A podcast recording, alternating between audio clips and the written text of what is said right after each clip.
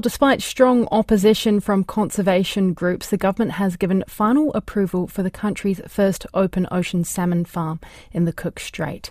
New Zealand King Salmon confirmed the news in a share market announcement this morning, marking the end of a near five year consent process for the project, known as Blue Endeavour. The farm, set to be seven kilometres off Cape Lambert, will be a world first in farming the king salmon species in the open ocean.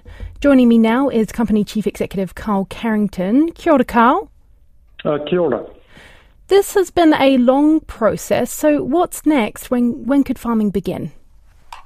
Uh, so from here, we, we, we continue with 18 months of baseline data monitoring. So that's to collect time series of data on the seabed and the water column. Once that's uh, finished, from June next year, we'll be able to put test infrastructure out there. So that means two pens, and then we'll start putting some fish there as well. And we'll start a trial uh, out there for two years. So we'll have fish out there from October 25, all going well. You've had issues with rising sea temperatures. Does this future proof your company?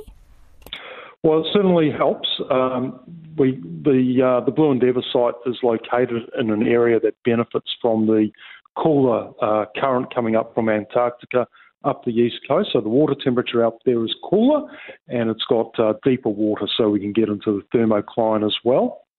But we're also working very closely with the Cawthron Institute in Nelson on selective breeding for thermotolerance, and that's really exciting to be working with New Zealand's best scientists to help further uh, climate adaptation strategies for our fish. And con- concerns have been raised about the project's impact on the marine ecosystem in the area. How are you addressing those concerns? Well, it's been a very long and robust consenting process uh, actually nine years from when the concept was first uh, first started, and five years uh, through the Environment Court. So uh, we have a comprehensive list of uh, environmental conditions to meet, and very uh, robust reporting to ensure we adhere to those.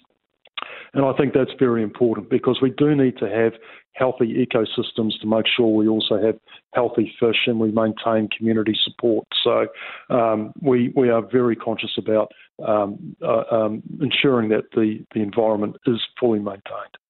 And you say it can produce 10,000 metric tonnes of salmon. That that's a lot of salmon. Is there a market appetite for that much salmon?